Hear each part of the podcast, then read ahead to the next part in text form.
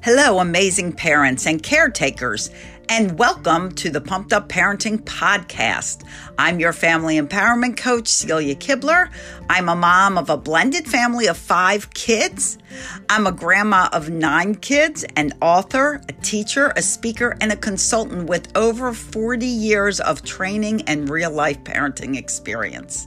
I'm here to offer you practical, doable tips, strategies, and techniques that will pump up your parenting skills and create peace, love, and laughter throughout your family. In addition, I'll be interviewing some great humans that are on a mission to make your life a better, happier, and healthier life. So let's not waste any time and get started with the next episode of the Pumped Up Parenting Podcast. Thanks for listening.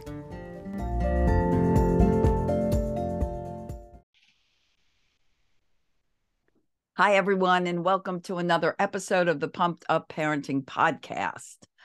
Excited to have our guest with me today because we're going to talk about negotiations, negotiating with your kids, negotiating in life between your partners, all kinds of things in the world that require negotiations and how you can take advantage of her skills. So, Alice Shikina is an international speaker, author of Negotiating with Your Kids, a negotiation coach and mediator. She's in Oakland, California, and lives there with her two teenage boys. And teenagers often require negotiation.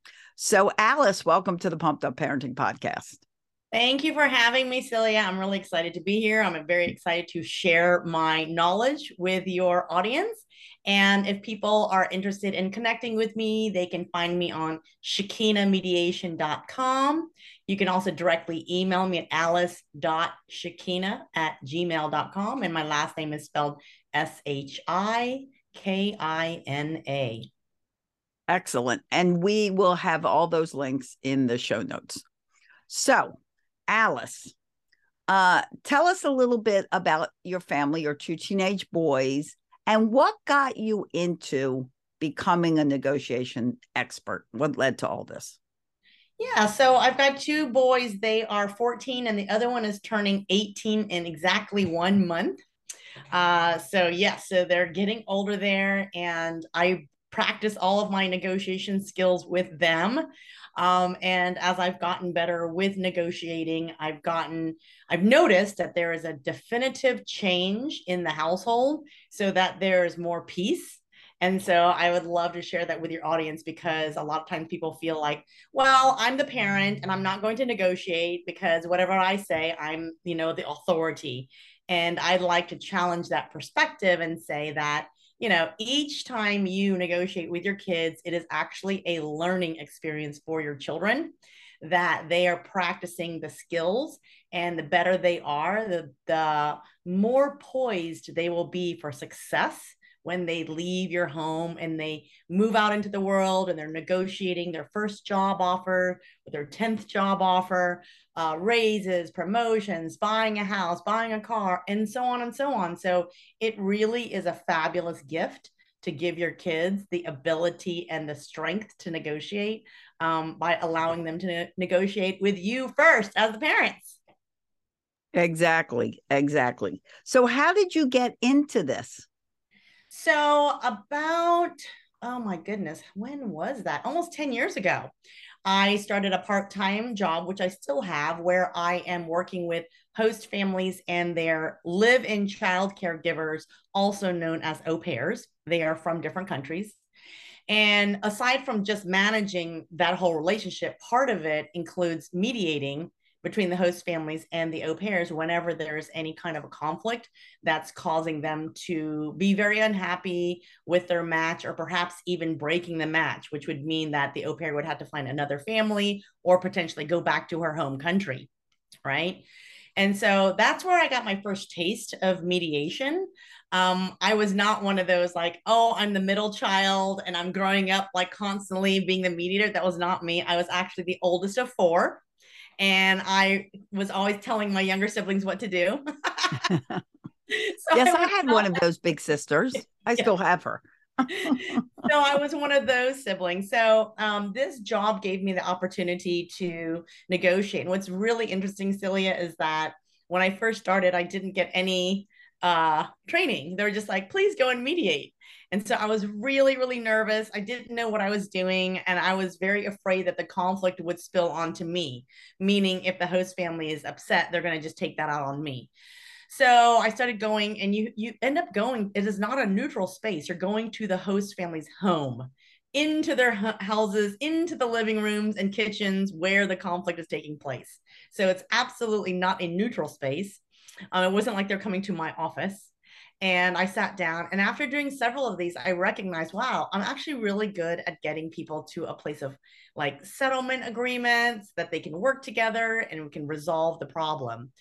And so um, in about 2016, I like wanted to become a full-time mediator. I researched what it took into doing that and realized that you do not need to be a lawyer to become a mediator. So I got a certification, um, mediation certification, as well as an arbitration certification. And for your listeners who are not sure what an arbitration is or what the difference is, an arbitration is actually a private trial. And the person who is in charge, if I'm the arbitrator, is me. I'm the one that gets to call the shots and say, this is the person that won, right? After you like say everything that you want to talk about. Uh, with mediation, the parties are the ones who are in control of the outcome. I am simply there to facilitate conversation, to help them get to a resolution, to help them brainstorm, perhaps see things from a different perspective, but mainly I work so that uh, people can hear each other and understand each other's perspectives better. And that's so important. You know, when I do my coaching, my counseling with relationships, families, whoever I'm doing it with, that's a big thing, especially if they're upset. They're talking over each other, and someone has to direct the conversation and calm the emotions and uh it's you know it's definitely a worthwhile valuable thing to go through if you're not successful at doing it yourself now i know you work also with divorced families and separated parents and things like that how do you is it the same thing do you just welcome anyone that requires mediation or um, arbitration how do you select who you're working with yeah, so I do work with a lot of people who are divorcing. So they will come to me and then they're basically what I, I educate them a little bit in the initial call. And so I let them know that there are five different issues that typically people mediate. That will be a co parenting plan. And we go over the whole schedule, child support, alimony, what to do with the marital home, and then additional assets and debts. So we have multiple sessions usually people only need about three sessions with me and we go over all of those um, issues until they have it resolved. And then I give them a memorandum of understanding, and they can take that and they can put that into the marital settlement agreement and move forward with their divorce. But I also work with separating parents in order to create a co parenting plan and figure out the child support in the interim. That's- so, definitely anyone who has conflict, they can come to me and I can help support them in getting to a resolution. That's wonderful. What do you do? So, you know, I work with a lot of conflicted relationships, so to say. And a lot of times, one parent wants to resolve all this stuff and the other parent doesn't. Hi, parents. Just want to interrupt this podcast to talk about something that's very near and dear to my heart. You know, I'm on a mission to stop a million parents from yelling at their kids. Well, last year I decided to expand that mission and see how many people we could actually affect in the entire world. The more people that we are able to teach ways that they can de stress their world, be it personally, spiritually, financially, professionally, the calmer people will be. The more they will think about taking responsibility for their actions and their reactions, the less judgment and criticism and ridicule there will be in the world.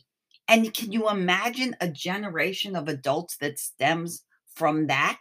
My world has always been the health and wellness of children.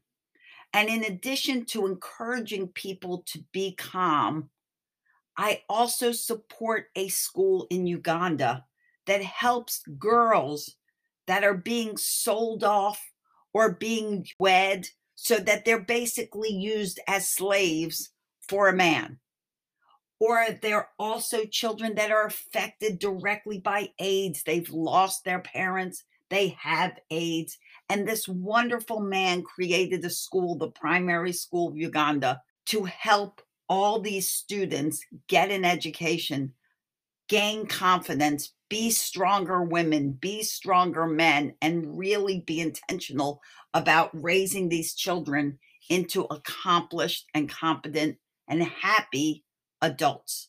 The International Day of Calm came out of this passion and it's celebrated on April 5th of every year. During that week, we hold a summit with all kinds of classes to help you learn from international experts how to make your world better, how to make your life calmer, how to de stress the areas that pop up that cause you an anxiety that you deal with day after day. And in addition, our mission is also to help the children of the world. And we support through donations by people like you that school in Uganda that is so busy working hard to help the girls in their community, the boys in their community, help them grow up to be the kind of adults that they can be proud of. Go to our site, dayofcalm.org pledge to be calm that day. Learn more calm ways to live your life and help your children live their lives. And support the school in Uganda. We will be supporting more schools as we grow, helping kids. That is our mission. Let's calm this world because you know what? I really do believe one day of calm can change the world. Please go to dayofcalm.org read all about it, and help this mission. I'm so grateful that you did. And now back to our podcast. So the biggest challenge is actually prior to the mediation is getting both parties because there's two things that they have to agree to. First, they have to agree to mediate. Right? If one side is like, "No, I am not mediating." And I have several people right now sort of in the pipeline where they've come to mediate with me and then somebody decides, "I don't want to mediate" for various reasons. Maybe they don't trust the other person. They don't believe the other person is negotiating in good faith. Um, maybe they feel like they're safer with a lawyer. They're afraid. There are many, many reasons, right? So, number one, they have to come to the same conclusion that, that yes, they would like to work with a mediator. And then the second thing they have to agree on before even mediating is who is the mediator going to be? So, these two things you have to sort of like get past those two hurdles to even move forward, to have the mediation, to have the discussions where you can start to negotiate and try to come to a common resolution. Yeah, I could see two people wanting two different mediators. So in so in that particular um, scenario, what I tell people to do, and lawyers frequently do this, but when I'm working with divorcing people, they don't necessarily have attorneys. Best practices in order to avoid that conflict is to determine who is going to pick the three that they like, and the other person picks the final one. So that way, each side gets some kind of control um, without having to argue back and forth. Because you can imagine, Celia, if both parties are bringing three to the table, I'm going to argue that I want one of my three, and you're going to argue that you want one of your three. So if they can at least decide who's going to come up with three, the other person gets to pick the final one. So do people interview you first? Yes. Like do they come to you and talk to you about what you're doing? Are yes. they court ordered to do this or not, not always? Not always. And I think it's really important that you do um, interview your mediators because you want you're going to be in a very intimate setting. You're airing everything, all the problems you had, um, all of your finances. And so you want to make sure that you feel like you can trust this person and that you feel comfortable with this person. And so you want to interview them just to get a sense of their personality, their style, so that you feel like, okay, I feel like this person will work, you know, neutrally for the both of us. I feel like, um, well, being divorced, although we were pretty good about this, I feel like a lot of times with a divorced couple, the ego is so in the way of getting anything mm-hmm. accomplished. You know, one person is like, yeah, I'm going to be the good guy the whole way and everything's going to go my way and blah, blah, blah. And they're not going to give the other person a chance. Yes. So I have a way to combat that. so typically, um, when that happens, you will recognize it because there's going to be an impasse that you you arrive at, right? So you're going to be mediating, things are going well, and when the ego gets in the way, suddenly you're with these two people and you're stuck. You can see that they're stuck. No one is giving, and they're like, "Nope, this is the the most I'm going to give. I'm not doing it anymore." That when we get there, I always pull people out into two separate rooms why? For several reasons. Number one, I can actually say, Celia, what's really going on with you? So I can dig a little deeper so that you can be open. These separate sessions are confidential. So whatever you tell me is not going to be relayed to the other side. So you might say, well, you know, I don't believe that if I move that they're going to move or whatever it is that you're uh, concerned about. Uh, you can maybe even sometimes it's just emotional. You just might say, This is really unfair. I feel really frustrated. I feel like I'm being bullied. Whatever it is, it comes out. And then I'm able to surface what is really going on with both sides. And then we solve around that. Right. So if they feel like, oh, well, I feel like if I give a little bit, like I had one where there's a co-parenting schedule. They were stuck at a 30 minute like window, meaning they couldn't agree and it was 30 minutes that they couldn't they couldn't even split it 15 minutes and 15 minutes. Oh my gosh. So I pulled them out and I discussed it with one side and he said, "I really just believe that if I moved she's going to move the goalpost again. And I don't feel like playing this game where I give in, she moves it again. So I said, I said, look, I said, I wanted to remind him, you do want a co-parenting plan. Yes, that is your ultimate goal here today. Is that correct? Yes, it is. I said, let's make it extra easy for her to say yes. Let's just give the 30 minutes.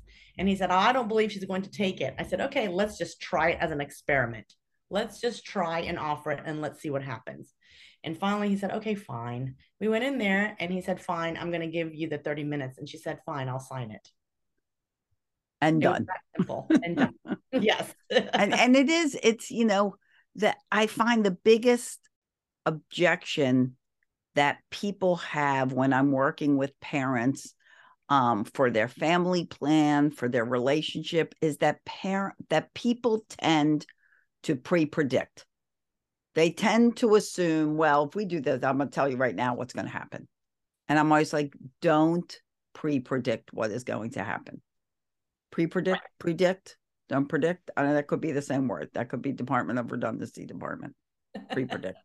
Anyway you know i tell them you don't know. You know you're you're falling back on fast uh, past behaviors. You don't know.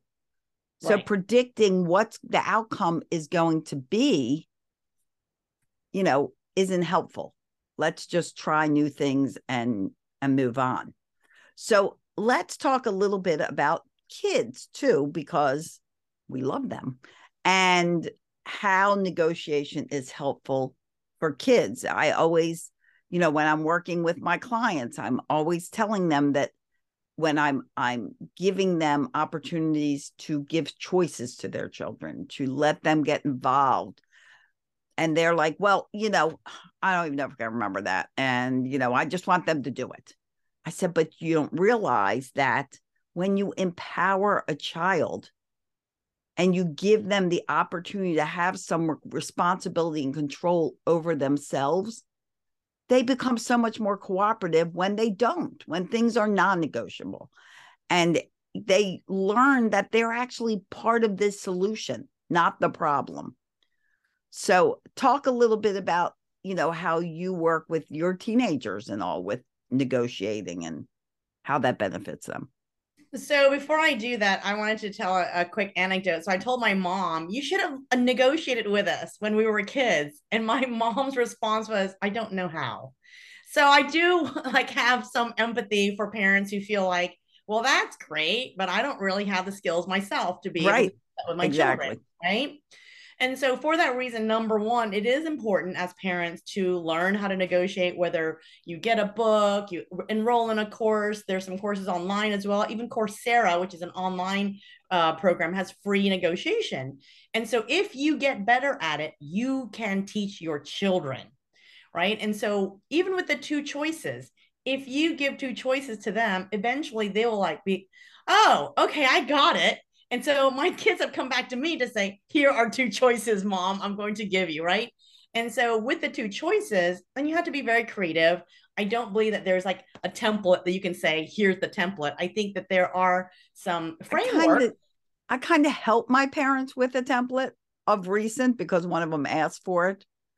But then I'm always like, okay, so if you have to give a choice and you really are like, I got no clue here, just send me a message and say, this is what came up. Not sure how to do this. So I, I think that the frameworks that I like to give are that you both choices you have to be 100% equal. Like you're like totally Absolutely. Fine. You're not married to one or the other. You don't favor one or the other, that it's completely equal. So that number one has to be the case. Right. So that when they pick, you're not like wrong choice. right. Right. And the other thing is that um, each choice has to have a little bit of what you want and a little bit of what they want, right? So that there is like that lever. So, for example, um, I had uh, an instance with my 17 year old where I gave him a rule that said if you want to invite your friends over to cook dinner because they love cooking fancy dinners, I said, feel free. You can do that anytime. And we have a new kitchen, right? It's like a year old. We just remodeled everything. And so I said, I have one rule. The rule is make sure the kitchen looks the same as it did when you began. And one day I came back home in the morning and he had cooked dinner with his friends and everything looked fine, except there was a stack of dishes in the sink. And I needed the kitchen because I was going to cook breakfast for friends. And so I went to him and woke him up at 7 a.m. And he began to tell me that he went to bed at four o'clock. He cleaned for four hours. Um, he said, You have no idea how dirty it was. We spilled flour on the floor, and the cake that we were baking also spilled in the oven. So he's like, I had a huge mess and I cleaned for four hours. So he began this sort of like, let me argue with mom and let me try to win her over. And I went down that path for a few minutes and realized, okay, I need to stop and I need to give a choice. So I paused and I said, okay, here are your choices. Number one, I'm happy to go clean up those dishes. There's not going to be any more discussion. I'm not going to be angry with you. But the, with that choice comes the loss of the privilege of having your friends over to make dinner. I said, or you can go ahead and clean up the dishes now and you can keep that privilege and he was not happy, but there was no further discussion. He marched into the kitchen and he washed all the dishes right away. Right. And that's sort of how you have to really think like what you have to think about what is their interest? What is it that they want versus what is it that I want? And so for right. me, exactly. I was thinking of he wants to sleep in. And also I know that he wants that privilege. So I gave one where he got to keep the privilege and I gave another one where he got to keep sleeping, sleeping in. Right. Right. Right. So you have to think about what do they want? Exactly. I want. Exactly. And and and sometimes you include the the non-negotiable into the negotiable because sometimes they're arguing about the the thing that they don't have a choice of Right. You know, I remember my my mm-hmm. grandson wanted to go. He didn't want to go to preschool because I was there watching him. And normally when I'm watching him, he doesn't go to preschool. And but this day I had stayed an extra day, so he had to go to preschool. I had clients and calls and and my daughter thought there was going to be a big fight. And I'm like, there was no fight. And she goes, Well, how was that? I said, Well, I just told him. I said, Brooks, when you go to school, I can pick you up after lunch or when you go to school, I can pick you up at the end of the day. So either choice, I knew he would pick up after lunch because he wants to come home sooner, but it included going to school. The going to school was not negotiable. And he's like, pick me up after lunch. And we pulled in, he went right into school and I picked him up after lunch. So there's even ways to plug in that non negotiable into a negotiable.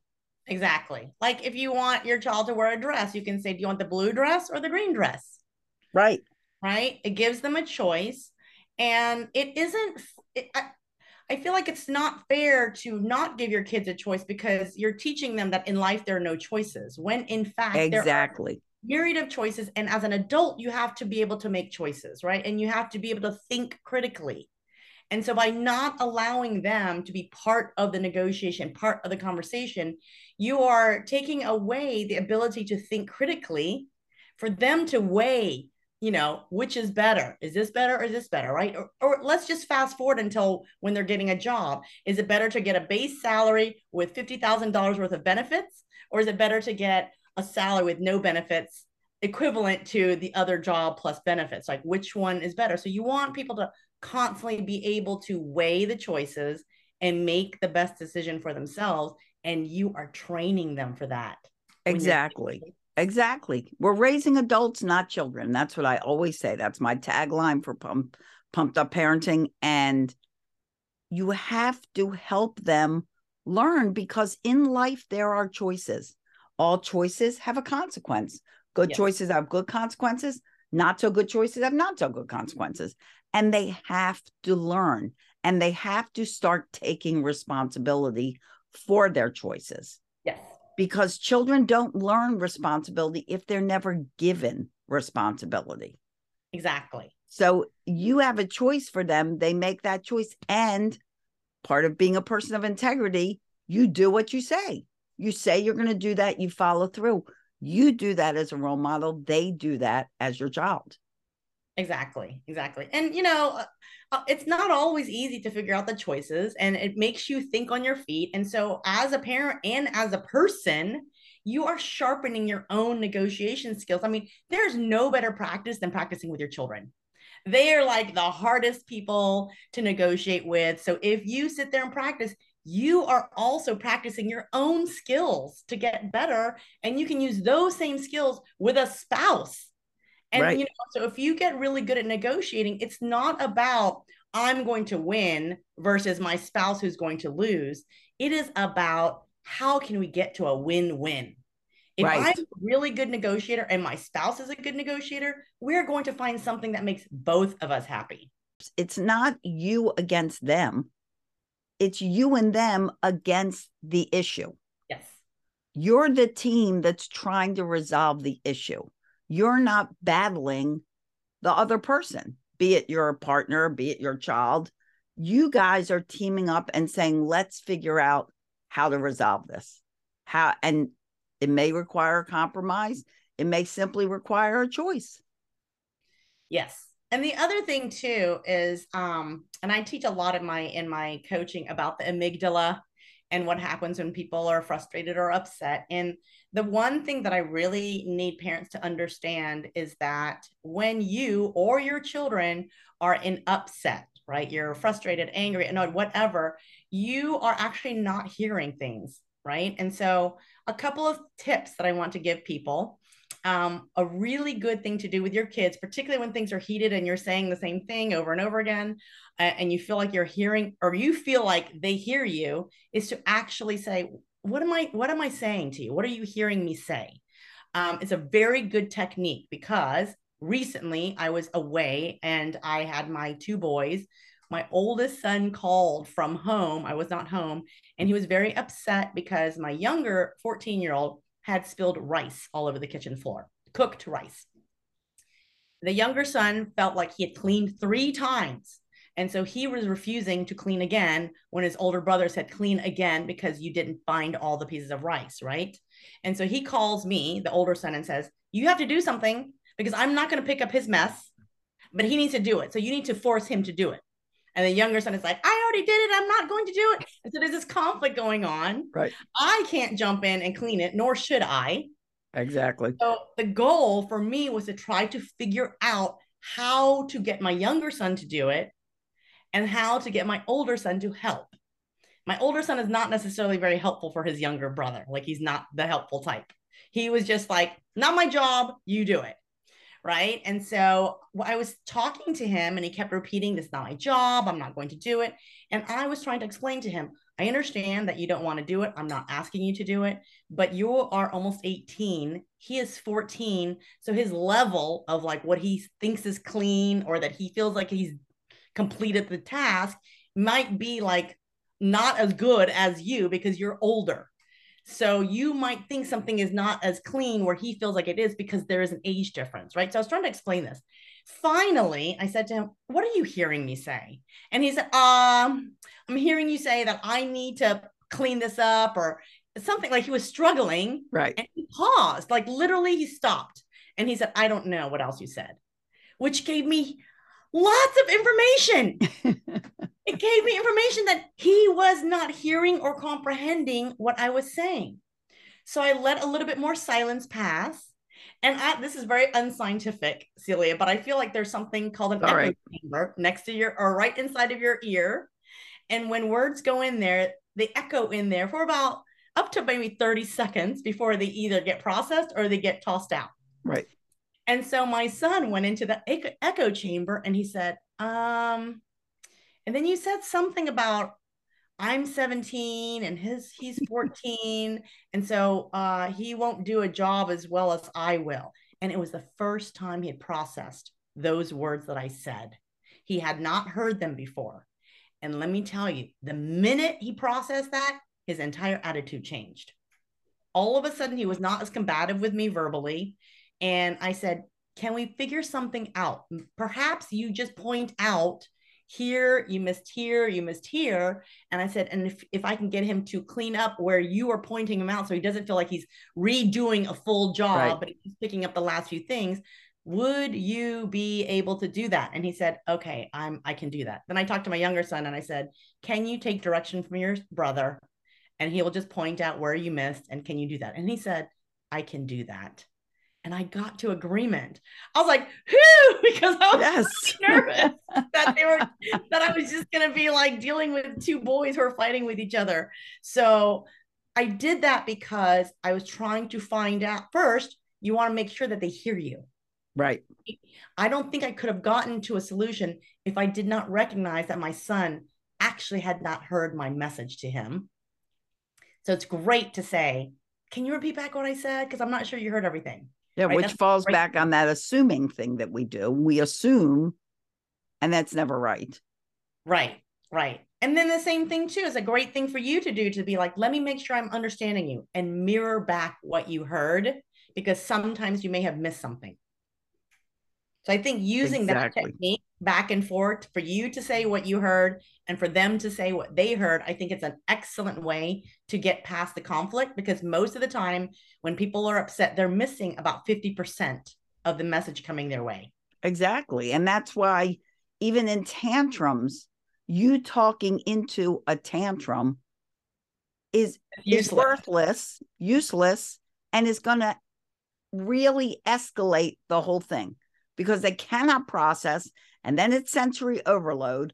And then it goes on and on and on. And you're trying to talk them down or rationalize with them or whatever it is you're trying to do.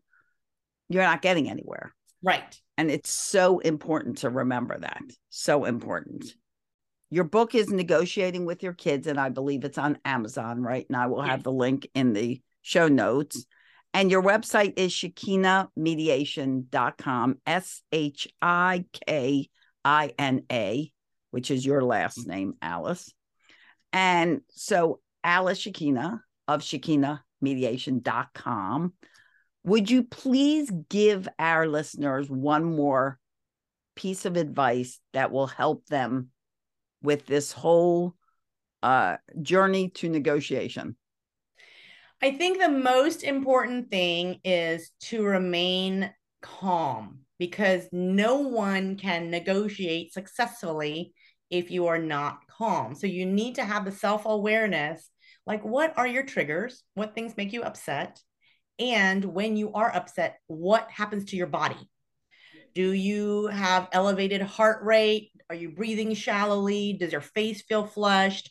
Um, do you get tense like in your you know in your head? What are the things that happen to you? So people really need to you know take a, an accounting of like okay this is what's happening to me when i get upset to recognize them in the moment and then to be able to say okay i'm going to do something about it. What can you do? You can do deep breathing right? Even if you step away.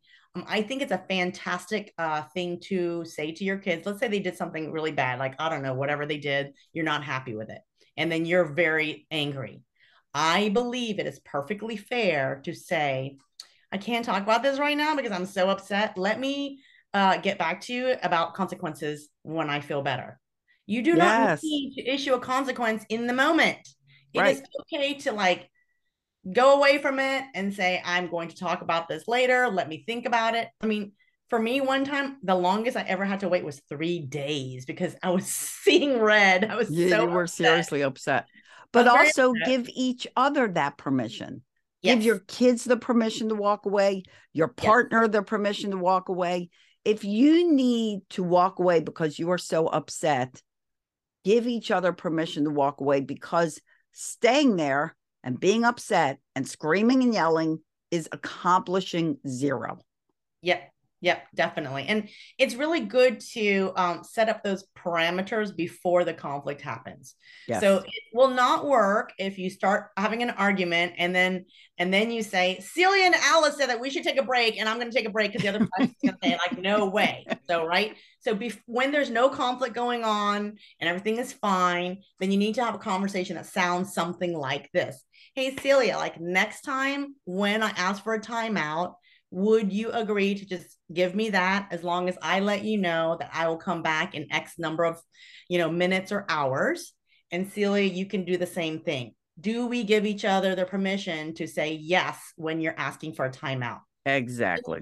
Pre agree, then when it happens, you already have the rules of engagement. It's like playing a card game with rules, right? You already right. said here's the rules. And so it's a lot easier to abide by. Whereas if you're trying to make up the rules in the middle of the conflict, it's not going to work. And you can't, it's not fair to come back and say, well, Alice and Celia, I tried it. I said and it didn't work. And it didn't right. work. It because work. know that if you're arguing with your partner and then you're like, I can't deal with it and walk away, they're going to be like, oh, now you're not going to talk to me about it. What are right. we in 12th grade? You know, right. and there it's it's going to enter a whole another level. Whereas if you just talk about it when you're calm and say, you know what? I know we had that really bad argument the other day. How about we agree that when we're upset, so we can calm ourselves first and be in control of our reactions and actions, allow each other to walk away. Same with your kids. Take a breather. Don't avoid it. Don't be like, okay, well, we never have right. to talk about that again come back, talk yes. about it, promise each other yes. you will talk about it. Just make sure it's in mm-hmm. a calmer environment. Yes, definitely. I mean, that is that is the way to do it. And also, if you have something of a serious nature, like let's say that you spoke to me in some way and I was very upset about it, instead of me coming to you and just saying, Hey, Celia, I really didn't like the fact that you talked to me in this tone of voice yesterday. Like, for all I know, you're getting ready for a presentation at work, or you have a million things on your to do list and you have a deadline that you want to finish it by. I don't know what is going on with you. And it is not fair for me as a spouse to all of a sudden just come and ambush you that way so, a really good way to have a productive conversation is to say, Celia, is there a time that would work for you where we can discuss something? And you might say, What is it? And I'll say, It's about the way that you spoke to me yesterday. I'd like to know when is a good time. Now, you might say, Now is a good time, but you also might say, How about tomorrow afternoon when I get back from work? Right? Because then both sides get to be prepared on what to say it's not fair to ambush someone and all of a sudden they're like, oh my God, was not ready for this. I don't have time for this. And right. all thrown into the middle of an argument. And you'll have um, a much worse outcome. It will just increase the battle that went on the other day. And do the same with your friend, with your friends, with your children. Offer them the respect of finding a good place to talk, a good time to talk. Don't just barge in and start barking whatever you're barking at them. Yes. Absolutely. And well, another, Alice, oh, go ahead. Say, I was gonna say that one more thing is to like keep the issues, keep one issue at a time. don't throw in a second issue. If you get mad because I was late, I should not say to you, "Well, you were late last week." exactly. Issue, right? Exactly. Don't the one that. up thing. Yeah, don't do that. And if somebody does throw in a second issue, just say, "Hey, if that's really important to you, I'm happy to talk about that, but let's get through this first issue before we get to the second.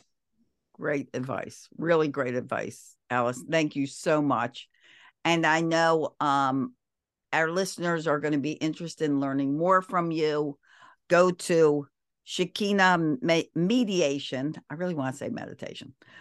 shikinamediation.com. Find out more about Alice.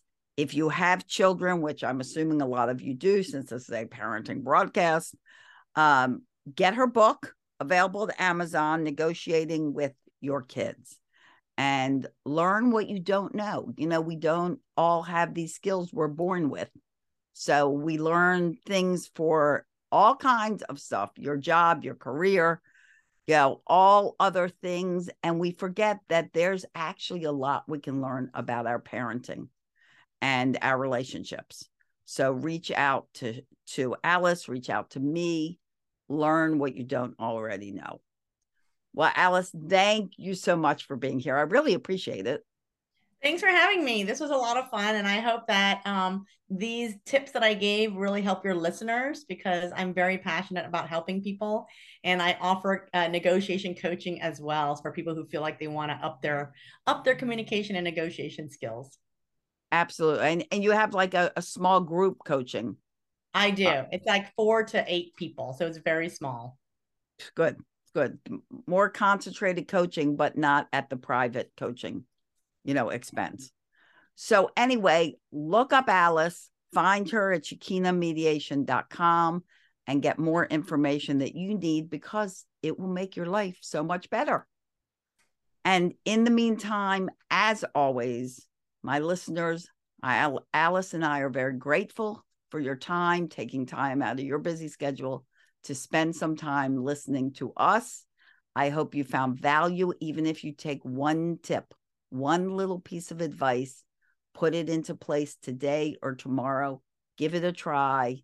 You're going to see a big smile on your family's face, on your relationships, anyone you're working with, when you become a little more respectful of their lives and their opportunity to make decisions. So thank you. And as always, I wish you days filled with peace, love, tons of laughter. Laugh a lot. Things are funny. And we'll see you here next time on the Pumped Up Parenting Podcast. Bye bye, everyone.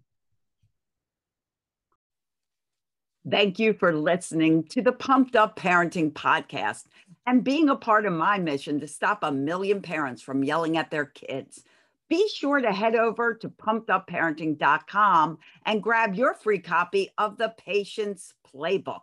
Wishing there was a manual for your toddler? Well, great news. Now there is. Pick up your copy of Raising Happy Toddlers, How to Build Great Parenting Skills, and Stop Yelling at Your Kids, plus my three new children's books at celiasbooks.com. That's celiasbooks.com.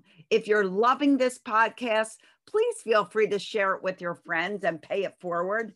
And also leave a review so I know who you are and can thank you personally. Tune in next time for more tips, advice, and strategies as you continue to pump up your parenting and create childhoods that everyone in your family can blossom from.